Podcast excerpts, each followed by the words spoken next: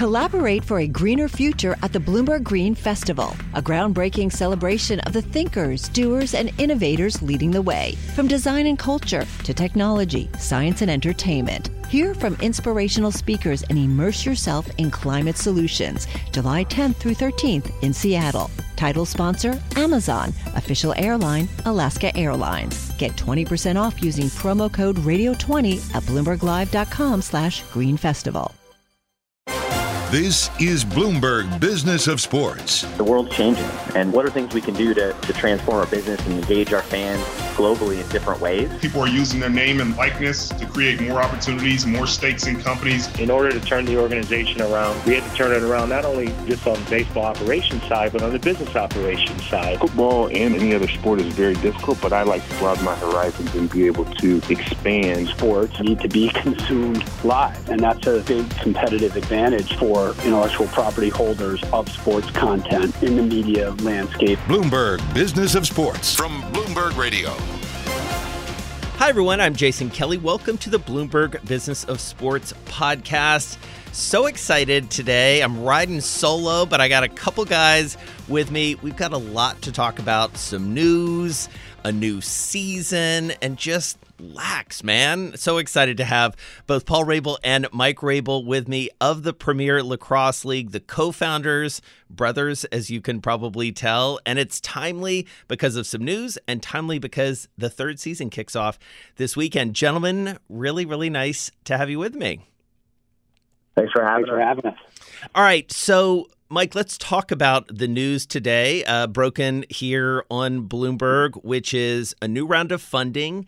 Uh, a pretty familiar face, I know, to you guys jumping in here. Robert Kraft, owner of the Patriots. His stadium is where you're going to be kicking off the season this weekend. We'll talk about that a, a little bit later on. But tell me about this round of funding. Why now, and what you're going to use the money for? Yeah, no, um, appreciate that. And you know, we looked at it really. We started considering it right around the time we were considering uh, the merger with the MLL. So, you know, end of last year, um, particularly after the summer, we started having a conversation with uh, Major League Lacrosse. Um, and uh, as part of that conversation, as the two leagues coming together, we decided to expand um, to an eighth team uh, and, and, absorb uh, the Boston Cannons, which has now been rebranded the Cannons Lacrosse Club, which Paul plays on. Um, and as part of that, uh, we also considered, you know, the momentum and sort of forging a new path as the market leader in professional lacrosse. And what better way to do that than take on strategic investors? Um, I think a lot of uh, entrepreneurs or, or, founders talk about strategic investors, but I think it really does come into play uh, with us, and particularly with Arctos mm-hmm. uh, Capital Partners leading this round. Um, their investments uh, across the NBA, uh, other leagues soon to be announced, are really going to provide us uh, a, a, long list of resources and a playbook. And then also with the Kraft coming along, you know, they were founding investors in the MLS. Um, so that'll also provide us, uh, you know, a, a, pathway to the do's and don'ts, um, and then also bringing in uh, uh, Joe Tsai again um, to uh, to help lead the round. He's been invaluable um, as a member of our board, and then also you know what he's been able to do and, and revitalize in such a short time with the, with the Brooklyn Nets um, a lot of that strategy uh, that he's put together with his management team has been very helpful. So um, it really came together then. And then as far as uh, your second question, how we're thinking about uses of capital, um, we continue to think about resourcing our media team. You know, we won an SBJ award uh, last year for a new sports property. We're up this year for uh, social media uh, of the year, and, and we continue to, to, you know to be hailed as, as, one of the sort of innovators in that space. But then also our, our live game broadcast. Mm-hmm. We want to continue to make fans feel like they're on the field, um, and you have to do that through uh, enhanced technology, um, not only with our broadcast partners, but also owned and operated technology. So we're going to continue to be building technology in house, um, using that with our partners, and then also being able to license that technology out in the future is something we're looking to do. Um, we also want to further resource our partnerships team, uh, particularly on our sponsorship side. It's one thing to bring on a new sponsor, but it's really hard uh, to to make sure that relationship stays strong for the long term. And so we want to further resource that. Um, and then I think the last piece, which you know, Jason, you know a lot about, is investing in youth lacrosse mm-hmm. um, and making sure that we are playing well alongside all of our partners um, on the youth side, and, and then continuing to unlock opportunities for future players. Interesting, interesting. Yeah, I have a I have a captive audience for that uh, for that element for sure. So so Paul, you know, Mike mentioned the the merger with the MLL, which is a fascinating one as a former MLL player. Uh, of course, you were uh, in that league. You're, um, you know, back with the Cannons. I mean, it's it's a fascinating uh, journey in, in, that regard. But take a step back and and help us understand because I don't think we've talked about it on this program. What that merger means for the game, and you know what we can sort of expect now that we're going to see this combined product on the field coming up this weekend. Yeah, yeah, it's a great question, Jay. So I think pro what makes pro sports so uh, dynamic is that people congregate in venue and on screen to watch the best in the world at their specific craft. And there's relationships that are developed uniquely with the players on screen. You know, modern generation of Gen Zs and millennials uh, have built that relationship and fandom largely through social media and lifestyle and relatability and then the previous generations oftentimes developed it through city based affiliation or lineage of, of team and sometimes uh, family lineage. But what they all have in common is that you know when you're watching a competition on field, whether it's the pro game or the international game at the Olympics, is that you're watching a culmination of, of the best talent. Mm. And when we launched the PLL, we brought over 200 of the best players in the world. But one thing we know about sports so dynamic is the underdog story, and that there are more players constantly developing and striving to reach the top. And you see it in mixed martial arts, where you have the UFC and competing leagues.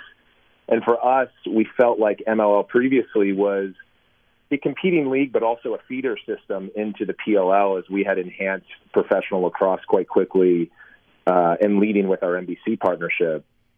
But now that we're able to conjoin the properties um, for a league like MLL that had been around for 20 years and established roots in communities across the U.S., being able to not just bring some of those best players over, one being Lyle Thompson, who I play with now as I, as I talk to you from my hotel room at Gillette. Um, but also, we're, we're, able to bring over fans that had been watching MLL for a long time. So it's, it's definitely unique to the history of professional sports in America that you have a third year league now armed with 20 years of history, it's usually the reverse, where through the merger, the new league gets tucked into the former league branding and operation. So we're definitely humbled um, by this process, and it was one that we had set out to do from the get go. Right. Uh, but moving forward, especially for a newer professional league, uh, the narrative is, is a lot more easily digested. Yeah. Right? Professional lacrosse is the PLL. It's on NBC every weekend throughout the summer and into the middle of September. It's a regular season all star culminating in the playoffs and championship, and the best players are on screen every weekend. So, that type of simplicity for a league that's trying to burst into the mainstream uh, spotlight is something that I think is the biggest reward and outcome of the MMA. Well, you gave me a, a really interesting uh, way into something I definitely want to talk to both of you about. And, and, Mike, I'll start with you. This media landscape, I mean, you guys find yourself at, at this fascinating moment. Uh, both at the start of the league with a huge deal that you did with NBC, and then you're sort of, to some extent, not just along for the ride, but a main player as we start to think about how sports are consumed and distributed you're going to have games not only on NBC and NBC Sports, but that's going to give way to Peacock. And so you're going to be streaming as well. Help me understand what you guys have learned about this game and the consumption of this game and the consumption of sports and how that's evolving. Yeah, I mean, I'll take the first stab at it, but um, I think last year we realized that, um, to your question around consumption, um, that digital consumption, uh, particularly on our uh, OTT platform, formerly NBC Gold, and now to your point, we moved to Peacock. Um, last year, our, our number of subs year over year was up 133 percent, mm. right? And we only had a third of the games uh, on NBC Gold in 2020 compared to 2019. Um, and so, just from our own data, we are we're seeing higher levels of digital consumption. Um, and I think that you know, at the same time, you know, we still have to be intentional and thoughtful about our linear presence. Um, I think one of the misnomers is that like linear is free, and while like in in your mind it may be free as a consumer, you're actually paying a licensing fee uh, as part of your bundle for whoever you're, uh, you're paying as your cable provider.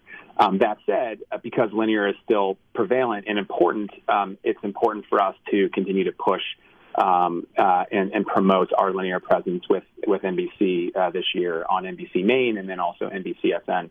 But we're excited to be a, a part of, of, Peacock. Peacock continues to get more re- resources from NBCU.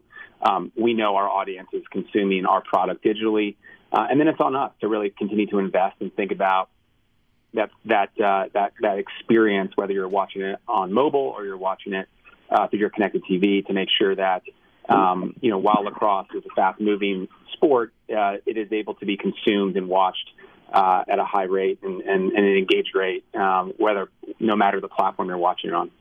And so, uh, Paul, that that does take me to this notion of the on-field product, uh, of which you are both an architect and a, a player, literally.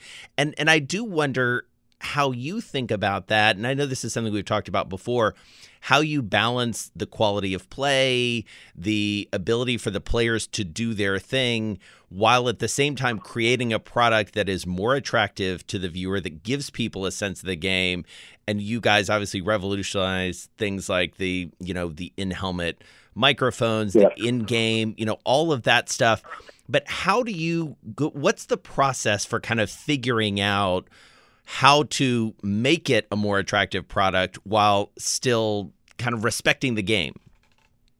Yeah, yeah. I mean, it's a great question. We we think about our business from a product and distribution standpoint. To answer your question specifically, and as a single entity company, it's one of the reasons why we've attracted, we think, the best sports ownership group in North America, and now bringing on the Krafts and Arctos and the leadership that they uh, respectively have across a number of different properties adding value to ours is that Jason, we can make decisions and make decisions quickly.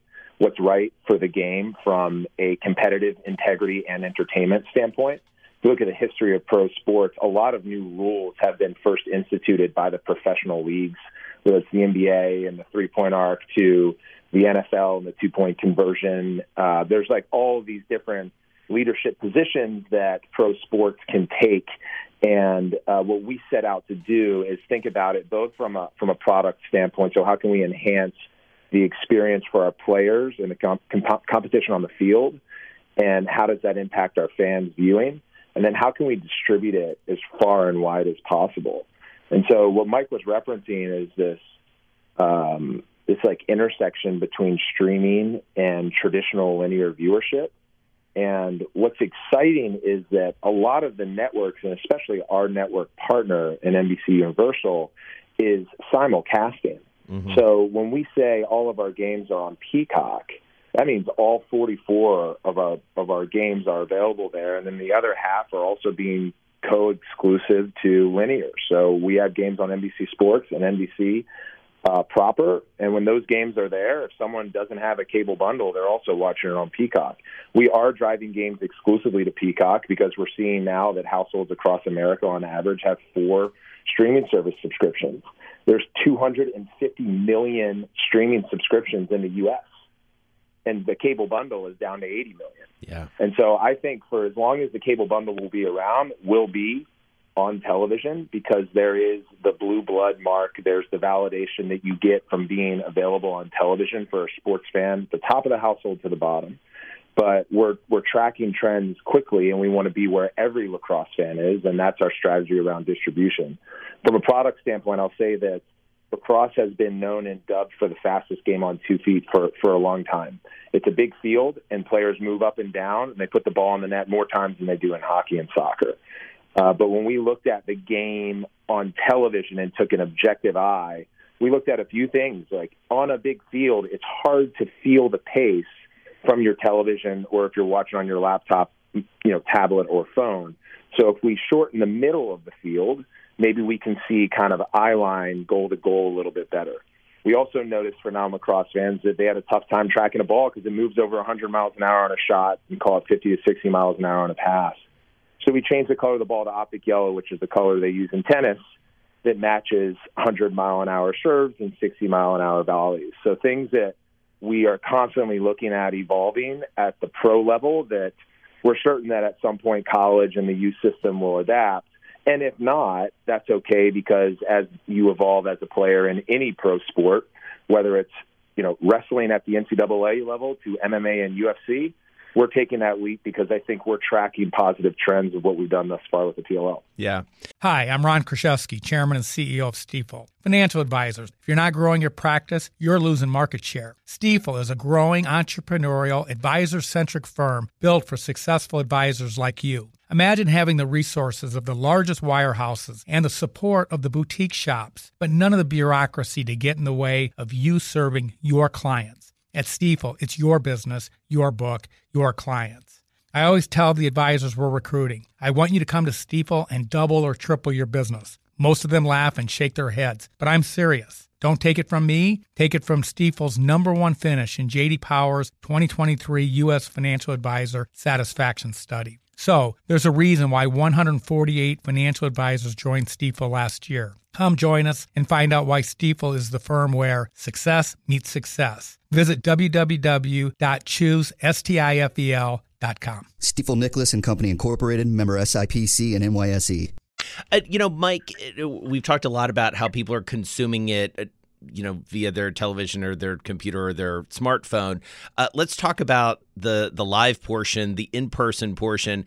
I believe I saw a tweet from you yesterday saying that you guys, and this would have been as of Tuesday of the week before um, the first uh, the the kickoff to the season, that you had sold more tickets already for the for the series this weekend than you had sold at any previous venue.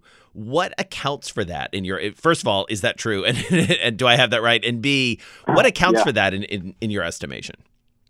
Yeah, um, I think so. First of all, yeah, it, it is true, um, and I think it, it, it's two things. Um, one, um, you know, 2019 was our inaugural year, Right. and there were uh, some, some, you know, uh, some level of, of healthy skepticism around is this uh, is this real? What's this going to look like?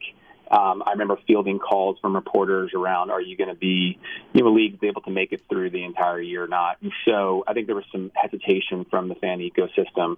Um, uh, and then I think last year as well, in, in 2020, and being one of the first leagues ever, uh, or sorry, one of the first leagues to announce uh, our, our return to play in a safe uh, bubble format.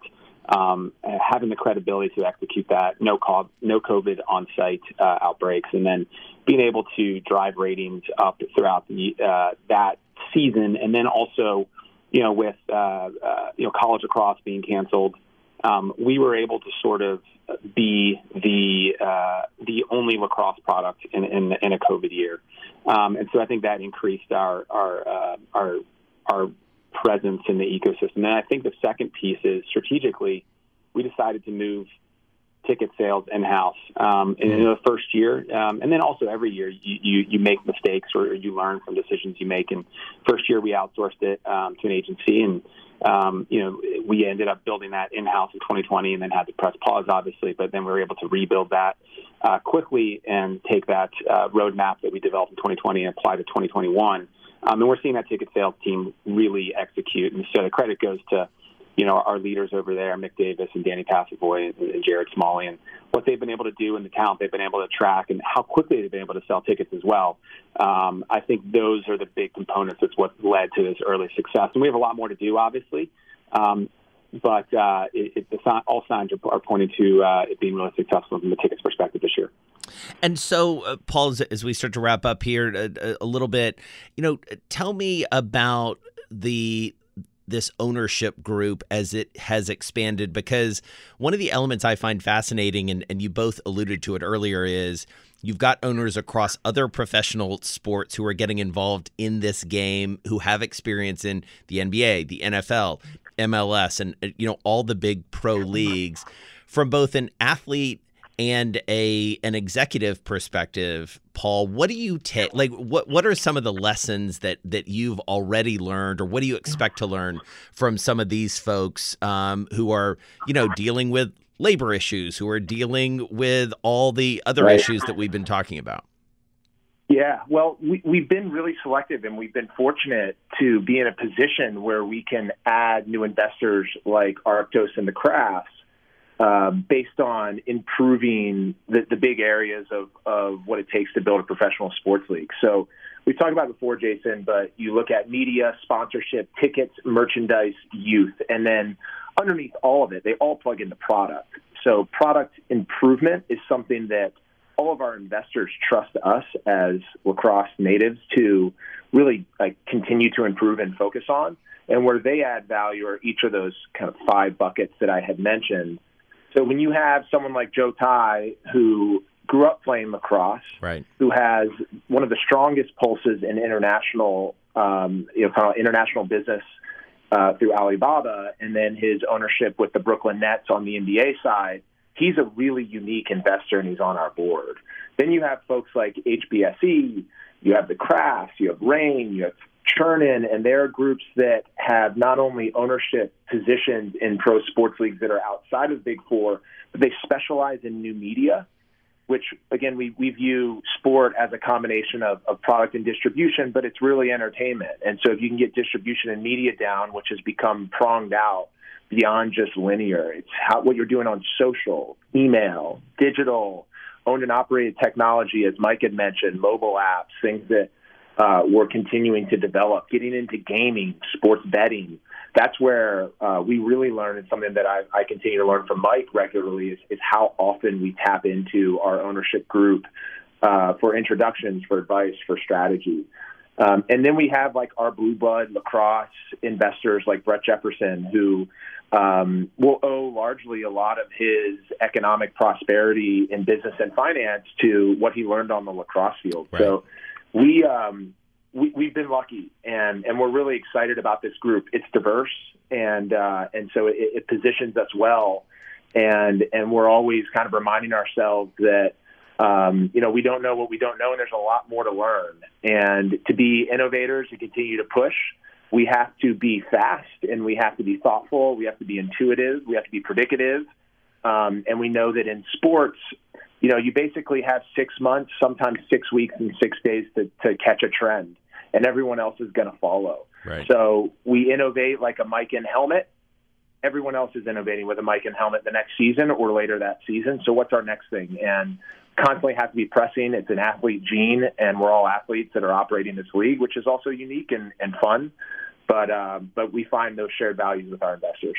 All right, Mike. Last question to you, and and I will fully admit that I lifted this question from my lacrosse playing son, uh, Will, because I asked him what I should be asking you guys, and and one of the smart questions he gave me was actually points back to something Paul was just talking about, which is you know what you learn from the other leagues, and one of the things we've seen with the NFL and the NBA specifically is it becomes a twelve month media season in, in many ways. You've got all these sort of things, whether it's the draft or, or other things that people get excited about. One thing Will was musing a lot about is a PLL combine. Like, are these the sorts of things that you guys are considering to keep the game front of mind throughout the year?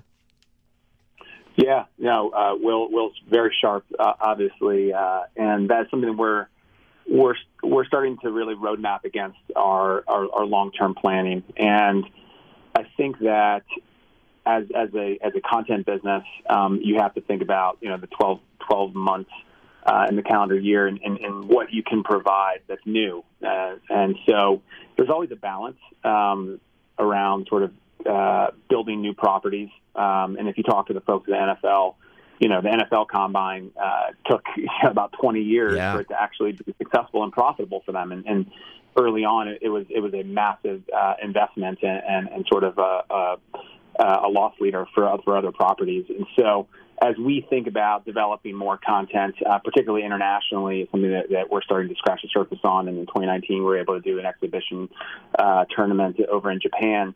Um, you know, combine is definitely part of the conversation, right? Um, it's always a balance uh, with, you know, what sort of commercial interest can we bring in to offset those costs. But I do think it's a great opportunity to showcase um, uh, more talent in the lacrosse ecosystem. You know, the, the skill of these players, how great of athletes they actually are, um, and then also provide more content uh, to Will's point, that uh, not necessarily just highlights from the season. Right. All right, gentlemen. Well, I could talk to you all day about Lax and uh, look forward to the next time. Looking forward to seeing some games uh, this season. Mike Rabil, Paul Rabil, co founders of the Premier Lacrosse League. Big news today with the new round of investment and on the verge of season three. Thank you both so much. Thanks, Jason. Awesome. Thanks. You've been listening to the Bloomberg Business of Sports podcast. We're here with you every Monday, Wednesday, and Thursday. And of course, catch our show on Bloomberg Radio. Collaborate for a greener future at the Bloomberg Green Festival, a groundbreaking celebration of the thinkers, doers, and innovators leading the way. From design and culture to technology, science, and entertainment. Hear from inspirational speakers and immerse yourself in climate solutions. July 10th through 13th in Seattle. Title sponsor Amazon. Official airline Alaska Airlines. Get 20% off using promo code Radio20 at BloombergLive.com slash Green Festival.